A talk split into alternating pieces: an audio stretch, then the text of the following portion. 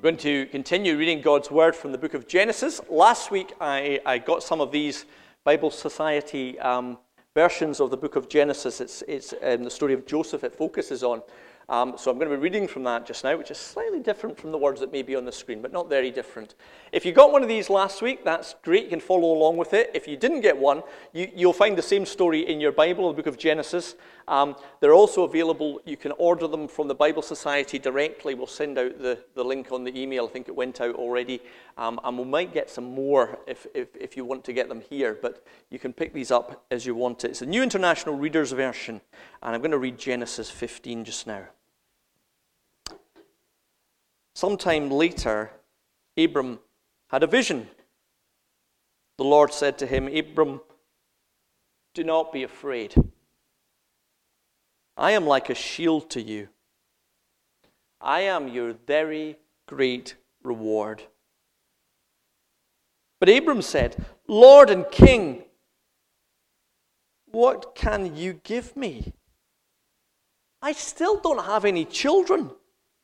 My servant Eliezer comes from Damascus. When I die, he will get everything I own. Abram continued, You haven't given me any children, so this servant of mine will get everything I own. Then a message from the Lord came to Abram. The Lord said, When you die, what you have will not go to this man. You will have a son of your own. He will get everything you have. The Lord took Abram outside and said, Look up at the sky. Count the stars if you can. Then he said to him, This is how many children will be born into your family. Abram believed the Lord the Lord was pleased with Abram because he believed. So Abram's faith made him right with the Lord. He also said to Abram, I am the Lord. I brought you out of Ur in the land of Babylon. I will give this land to have as your very own.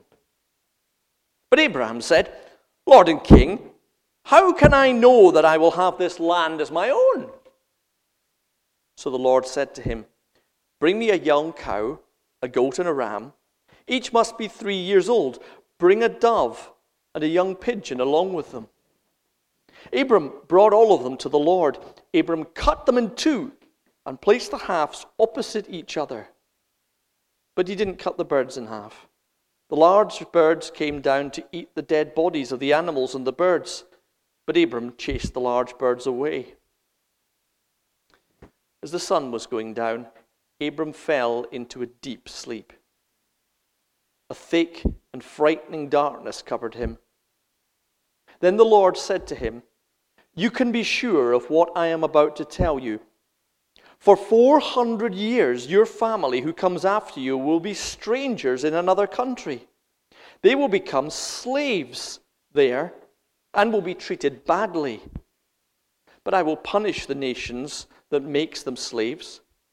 After that, they will leave with many possessions, but you will die in peace. You will join the members of your family who have already died, and you will be buried where you are very, when you are very old. Your children's grandchildren will come back here. That's because the sin of the Amorites has not yet reached the point where I must punish them. The sun set and it became dark. Then a burning torch and a pot filled with smoking coals appeared. They passed between the pieces of the animals that had been cut in two. On that day, the Lord made a covenant with Abram. He said, I am giving this land to your family who comes after you. It reaches from the river of Egypt to the great Euphrates. It includes the lands of the Kenites, Kenizzites, Kadmonites, Hittites, Perizzites and Rephaites, the Amorites, Canaanites, Girgashites, and Jebusites also lived there. Amen. And thanks be to God for his word. I was merciful. I was going to get someone to read that this morning for me.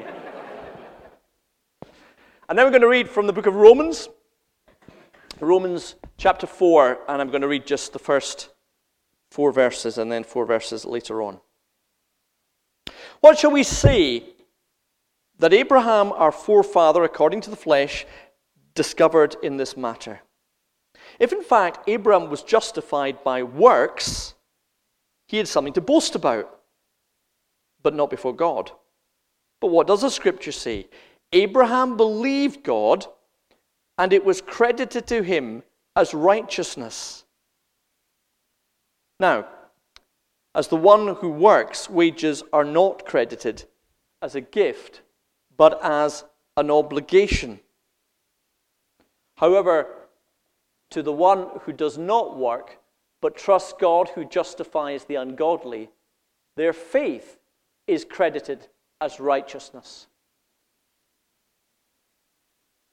Then we pick it up at verse 20. Yet he did not waver through unbelief regarding the promise, that's Abraham, of God, but was strengthened in his faith and gave glory to God, being fully persuaded that God had the power to do what he had promised. This is why it says he was credited, it was credited to him as righteousness. The words it was credited to him were written not for him alone, but also for us, to whom God will credit righteousness, for us who believe in him, who raised Jesus, our Lord, from the dead. He was delivered over to death for our sins and was raised to life for our justification. Amen. And thanks be to God for his word. To have the screen come. Let's pray. Father, we come to your word this morning this story of Abram from so many years before, but given to us who believe and trust in the Lord Jesus Christ. And we pray as we, as we, as we look to you, the God and Father of Abraham, that you would teach us to trust you now. Amen. You know, one of the things that life takes us to again and again is disappointment, isn't it? I almost don't need to, to say more than that because we all know what disappointment is. From the little disappointments of a, a postponed birthday party or that thing that we bought that we thought looked great when we saw the advert, but when we actually got it, it wasn't as great as we'd hoped. You know those feelings of disappointment. And then there are the large things the dashed dreams the life that we thought we'd had that didn't quite work out then, the things we hoped to achieve that didn't ever happen, the people who we thought would be there, but they let us down, the career hopes and the aspirations. There's that expression, it's often used in Scottish rugby, isn't it? It's the hope that kills you, the disappointment. And we can laugh and smile when we're talking about the Six Nations, although some people take that very seriously, I know. But um, it points to something deeper. That deep sense of disappointment that many of us know that often brings tears of bitterness. Not so much for what is lost, but for what we never got that we'd hoped for. Abram is described in the Bible by Paul as the father of all who believe. He's the first one that God gives to a great promise, and a great promise that will ripple down through Scripture from the beginning of Genesis chapter 12 right to the end of the book, as God promises to Abram and promises to his people what he's going to do. Chapter 12 God says to Abraham in these amazing words of promise I will make you into a great nation. I will bless you. I will give you a land and a hope and a purpose, a purpose that will bless all nations. And I will curse those that curse you and bless those that bless you, and all people will be blessed through you. It is an amazing promise that Abraham is given in chapter 12. And it's a promise given to someone who might otherwise have had little hope in life. By this stage, he's an old man.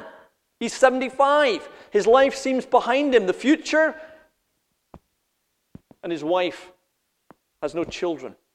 He has no children. He doesn't seem to have a legacy, a future, a hope. And he's given this amazing promise. But here's the thing, and this is one of the reasons why it's, it's good if you can read Genesis, read the whole story, because it's not just sometimes about this verse or that verse, it's about getting the sense of the story it goes on. Because he's given this promise in chapter 12, and when we come to chapter 15, what's he got to show for it? Nada. Nothing. In fact, he will go on having nothing for another six chapters, another 20 odd years of his life, where nothing will seem to happen. There is, in the story that we are given, frustration and disappointment. There is an intense a sense of him wrestling to believe this promise, this hope, when everything around him seems to say the opposite. It seems to be more and more impossible.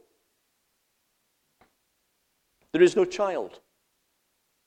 And as for the land, He's certainly not got any of that. He's wandering around in the land by this stage. He's traveled to the land that God told him to travel, but the land is full of other people. How is he going to have this land when it's full of other people? And in fact, he has to leave it to find food. He has to go down into Egypt.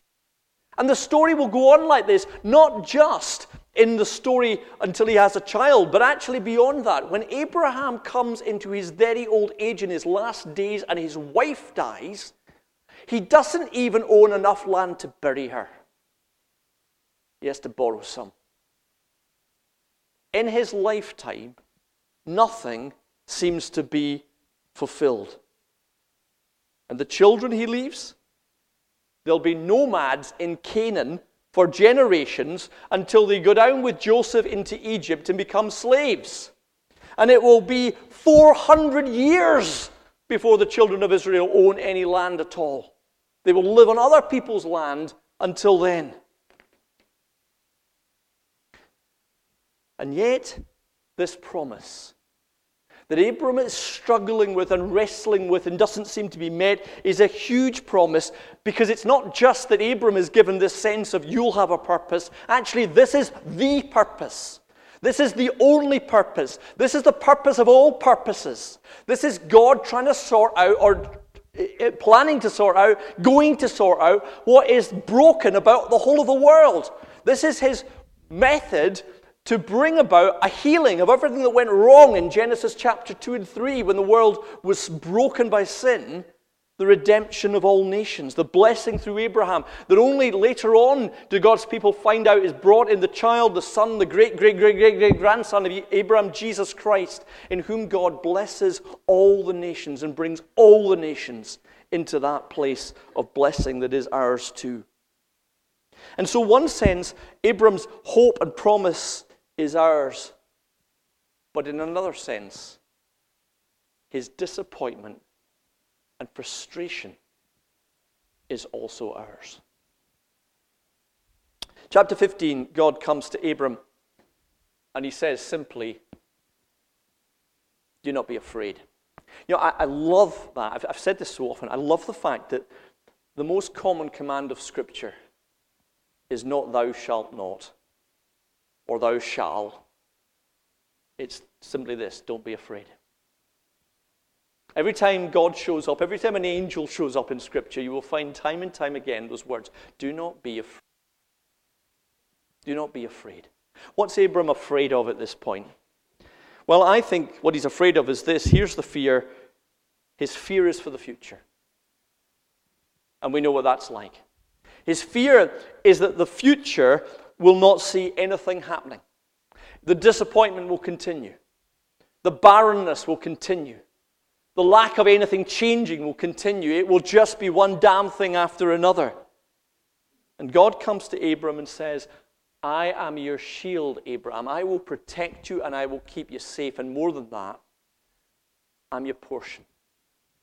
I'm your reward. What you've got, Abram, beyond everything else, beyond children, beyond land, beyond everything else, is this you have got me. You've got me. And we're going to go into this together, says God. And we can see Abraham's frustration in what he says next.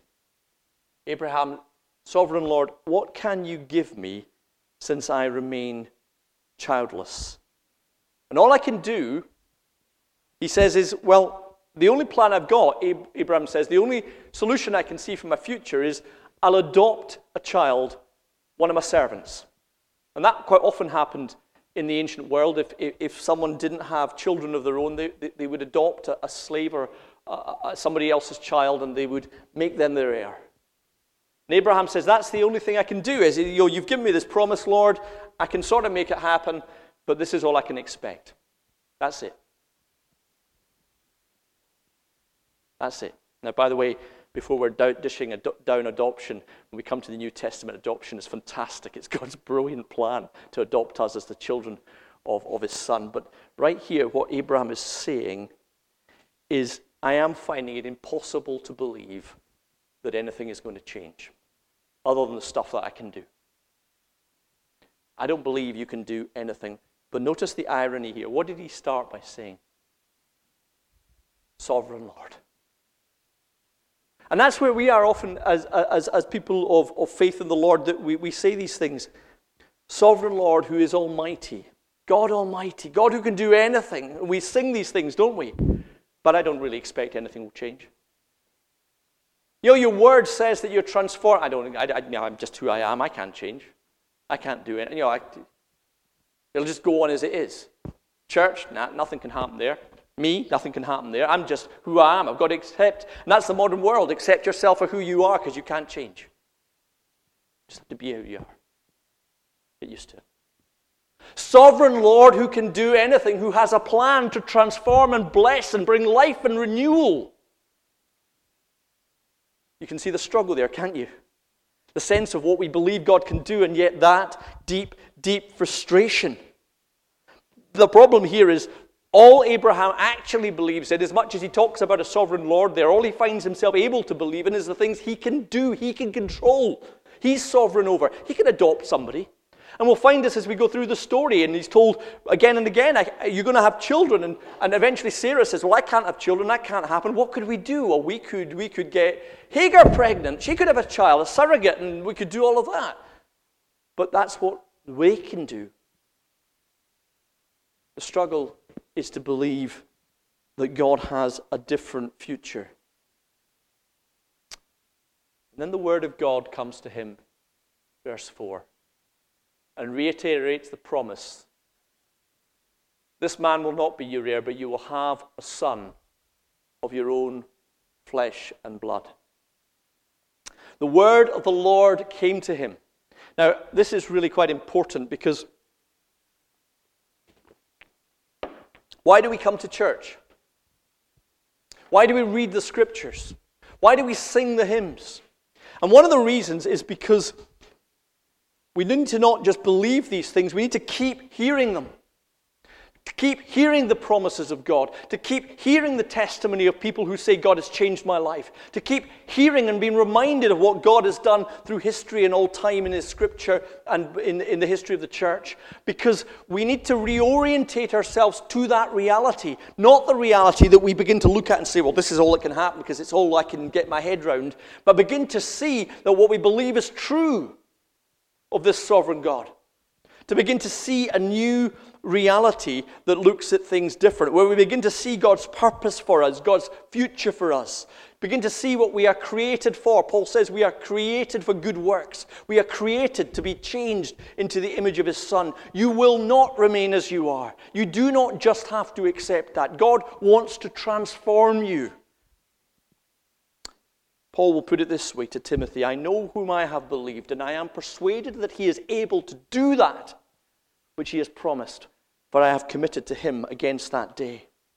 So, this revelation of God comes and reminds Abraham, and we'll find this time and time again if you read these passages that God keeps coming and reminding Abraham of the promise. Look at the stars, Abraham. See how many offspring you will have. This is the plan. And again and again and again it will be repeated, and again and again and again Abraham will struggle with it. And by the way, if you are a follower of Jesus Christ, you know exactly what I'm talking about here because you've done the same thing. You have really struggled to believe. By the way, that will be a revelation to some of you because you'll think it's just you that struggles with doubt. Hands up, anyone here who never struggles with doubt. Liar. it's all right, it's Colin. But it is a revelation. And that's when we start to share. We, we begin to see one another's struggles. That's why in the church we should also be honest. We should give testimony to what God has done in our lives because that encourages people. We should also be willing to share what's tough and hard and awful at times. The strange thing is that God doesn't turn up and say, Well, Abraham, here's some proof so you'll know what I can do. He doesn't give him a miracle. He doesn't say, Look at Sarah's belly, something's wriggling in it. That would be something that would give Abraham something to rely on. No, he comes and says, Let me tell you about all the stars of the children you will have. Now, here's the thing Abraham will never see those children. Even when Isaac is born, and he will see his son Isaac born, and maybe we can do the maths on this, he will see his grandchildren, Jacob and, and Esau, being born of Isaac. we will not see all these stars. What God is saying is here is the future that you will never see, but that's not the reason you have to believe. You have to trust me that I will do that. And that's what you're to live in. It's the same when we read the book of Revelation and we read to the end and we see how God will heal the heavens and the earth and bring justice on the earth and bring healing to the environment. Then we are able to go on even when we don't think we can change anything today or tomorrow because we know and we have seen the vision of what God is going to do and we have trusted Him for it. Trust me. You know, it would be easier to believe that God would the save the nations if we saw the people flocking into the church and becoming Christians, wouldn't it? It would be easier to believe that our lives could be changed if everything started changing and working right now. But God isn't saying that. He isn't saying, I'll, I'll, give you proof and you can trust in all those things. He's saying, even in the darkness and the despair, I want you to trust me. I want you to trust that I will do what I have promised. And that means patience. Hands up, who's got patience? You know, one of, the, one of the marks in the modern world is we are always in a hurry, aren't we? We are always in a hurry. God isn't in a hurry. Genesis is a story of generations. Generation after generation after generation, lifetime after lifetime, decade after decade. God working his plan out right through the whole of history and we want it tomorrow. We have such short attention spans, and they are getting shorter. I, I, I was in a, in a discussion today, and it should get shorter because people's attention spans are getting shorter, as if we have less to say. As if truth suddenly can contract until it can fit into a soundbite that we can, we can deliver and move on. You know, wealth has made things very difficult for modern people to believe, but I think the other thing that's made it difficult is our impatience our sense of the instantaneous, our hyperactivity, our measuring of things in nanoseconds, our complaint that our phone needs to be replaced because it's not quite as fast as the one that we can get in the Model 2. Patience. You know, God might have said to Abraham, I, and this is me adding to what the Bible says, is see those stars? The closest one of them, the light you're seeing, is four years old. You know, you think I just put those lights on tonight to let you see Abram, but I actually set that moving four years ago, and the one that's furthest away that you can see is sent its light 2,000 years before. Look at the nebulous and see the sense of time and space that I'm operating over and learn what it is to have patience. 2 Peter 3 and 6 and 9 talks about this. Sorry, I've, um, says uh, that with the Lord, a day is like a thousand years, and a thousand years like a day. And the context of, that, of Peter saying that is people who were waiting on God returning, and life was tough, and they wondered where he was. And this was only a few decades after the Lord had been here. Here we are 2,000 years later. Wow. Churches had to learn patience. A day is like a thousand years. Uh, the story is told of um, the wee boy who says to the Lord, Lord, if, if, if, if a day is like a thousand years to you, does that mean a penny is like a thousand pounds? And the Lord says, Well, yeah, I suppose so. And the wee boy says, Can I have one of your pennies? And the Lord says, Yep, yeah, wait a minute. Patience. God is not in a hurry. Prayer is learning to be patient before God. We shall wait upon the Lord, and those that wait upon the Lord shall renew their strength, and they shall rise on wings like eagles. It doesn't say when. And then verse 6 says, in, in words that Paul picks up in Romans, says simply this Abraham believed the Lord, and he credited it to him as righteousness. What does this mean? Well, it's quite difficult to understand, but really it's saying this Abraham believed the Lord. He allowed himself to be reorientated to the promise. Life was not just about what he could see and what he could do and what he could achieve, it was about the sovereign Lord and what he could do. Life was not just about the fact that nothing had changed, it was about the fact that in God everything would change in God's time. And Paul picks up on this as well. You might not understand, and he's talking about Jesus, what he's done, but it's not about what you do, it's about what God has done, and all you need to have is faith in what God has done. Paul's talking about what God has done for our salvation in Jesus. For Abraham, it's, it's a smaller thing. It's about what God has promised to do for his own people in blessing, but it's the same principle. And as God sees that faith, he credits it to him as righteousness. And it's quite hard to understand what that means, but it means something like this God looks at Abraham as if everything he had done was right. Now, Abraham has not done everything right. We, we, have already heard how he went down to Egypt and told Pharaoh his, Sarah was his wife to get his, save his own skin and all the rest of it. But God says, What I'm looking for is simply that you trust me. You trust me. You trust me for your salvation. You trust me for your future. And you leave it to me and not about what you do or what you deserve. And that is righteousness that God sees. Trusting in the Lord.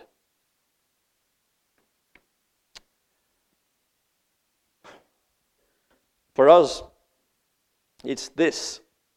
As Abraham had to stop trying to do everything himself, but trust in God's promise, so we for ourselves need to stop trying to make ourselves right with God, thinking if we do enough, if we, if we, if we achieve enough, God will be pleased with us, but understanding that He gives His Son. And as we trust in the Lord Jesus Christ, His perfection is given to us, and we are called simply to surrender to Him. But it's not just that easy in many ways. In the New Testament, folk will say, one, one chap will say to Jesus, Lord, I believe, help my unbelief. I'm still struggling with this. I trust you, but I find myself not trusting you. And we find this, this, this in, with Abraham as well. He, he says, Lord, okay, I, I believe you, you're going to give me a child, but I'm struggling Lord, how can I know that I will get this land? How can I know this? I... And here's what happens, and it's quite amazing. The Lord comes and tells him to take animals, cut them in half, put them by the side of a path. Now, it's a strange ritual, and we don't fully understand it. But what it seems to mean is this that when two people in the ancient world were about to enter into a, a contract or a relationship, that there's some evidence that what they did is they cut animals in half uh, and they put them at the side, and then the two people would walk between the animals. And it's as if they were saying, as we make this commitment to one another, we do it in blood, and if we break it, may what has happened to these animals happen to us. You know when the children say, Cross my heart and hope to die if I tell a lie? It's the same principle. There is a curse. And may that happen to me if I don't follow through in what I am promising. Here's what God says Break these animals in two and put them by the side of the road. May this be a blood covenant that we will enter into, where I will promise, cross my heart, and hope to die that I will do this for you. You will not see this happening, Abraham. For 400 years, God goes on to say, your children will be nomads. and then they will be slaves. And only years and years later will this promise come true. But you will know it's true not because you see some evidence of it or you're able to achieve a bit of it or we give you a wee bit of a land just now and a wee bit later. You will know it's true because I have completely committed myself to you. Cross my heart and hope to die. That is what is going on here. And this is the concept of the covenant. You know, I, I, I often say this to couples when they're preparing for marriage that there's a difference between a covenant and, and a contract. Most of our relationships in life are contractual. That is, I do something for you, and you do something for me. I, if I go into the curry shop, Uzziah's around the corner, it's great, by the way, um, I, and he's a nice chap, but the relationship is contractual. Listen to it. I give him some money, and he gives me a curry. Yeah? And we're both happy. It's great. Good guy. But it is based on that contractual. If he doesn't deliver the curry, I'm not going to give him any more money. And if I don't pay him, or my check bounces, not that I use a check, then I'm not going to get any more curry. Right? It's, it's a deal. It's a two way deal. And actually, quite a lot of our relationships are like that. You, have got a good friend and you think they're a good friend, but there's something contractual about the, about the relationship because if they stop being nice to you, you say, I don't want anything else to do with them. That's because it's a contractual relationship. They, they're, they're pleasant to you and they invite you around to their house for coffee, whatever it is, and you're nice to them. And you do stuff for them, but you sort of expect that they'll do stuff for you in return. That's a, that's, a, that, that's a contractual relationship. And a lot of relationships are like that. Even romantic relationships can be like that. She makes me feel complete. So as long as she keeps me feeling complete and I feel in love with her and I'm getting some buzz out of it, I'll stick with her. But a covenant is something different. And marriage is a covenant. Christian marriage is a covenant. It is when two people enter into a relationship which is not based on what I get. It's interesting in marriage, they both stand up and they both promise to love the other one, but it's not conditional. You don't say, I will love you if you love me. I will stick with you if you stick with me. I will look after you if you look after me. Actually, no, each one independently makes a promise before God. I will love you, and there are no conditions. I will be with you even if you disappoint me. That's the ideal of Christian marriage. For better, for poorer, for richer, for poorer, for in sickness and health till death you do part. I've, I've seen this with my own parents just now. My, my dad is not at all well. He has Alzheimer's. He's not a lot of fun. He can't respond a lot. But I have watched my mother, she, she'll be watching this, um, I've watched her serve him when he has nothing to give back. And I've done that and I've marveled. That is what Christian marriage is. It's not contractual, it's covenantal. And that is what is going on here, except notice what happens here in this covenant.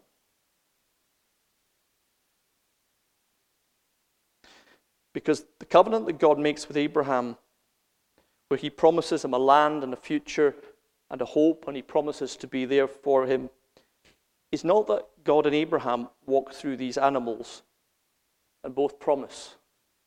God doesn't ask Abraham to walk through the animals because God knows that Abraham will break his promises. God knows that Abraham will cease to trust him. God knows that the people who follow Abraham will rebel and do everything and, and will let him down. But God enters into the covenant himself. The, the, the, the, signs of the Lord are put through this, this broken set of animals as God promises and commits himself to Abraham 100%, and there is no indication in this that Abraham also walks the other way. God's promise is given to Abraham as God says, I will take on the curse of the covenant. Cross my heart and hope to die. But here's the thing when you break it, you will not die, for I will pay the price for you. And of course, we know far more about that in the New Testament. We can see this as a prefiguring of the price that the Lord will pay on the cross. Not to keep up his side of the bargain, because he hasn't broken his promises at all, but to keep our side of the bargain because we are incapable of seeing this through. And that is the Lord who is the God of the covenant who takes on all of this for us. It's why also, at the very beginning of this, God had said to Abraham, Do not be afraid. I am your shield, and I am your great reward. What he's saying to Abraham is this You have me, I'm your reward. Actually, you don't need all these children. You don't need the land. You don't need the blessings and the stuff I will give you. You just need me. Everything else will follow. And our gospel tells us this at its heart. It doesn't promise us things will be easy. Yes, it tells us there's a future and a hope. But it says that our God is completely committed to us. For he so loved us that he sent his Son to fulfill this covenant, to pay the price, that we know that our God will go to no length to secure our future and our hope and his plan of redemption for the whole world. Amen.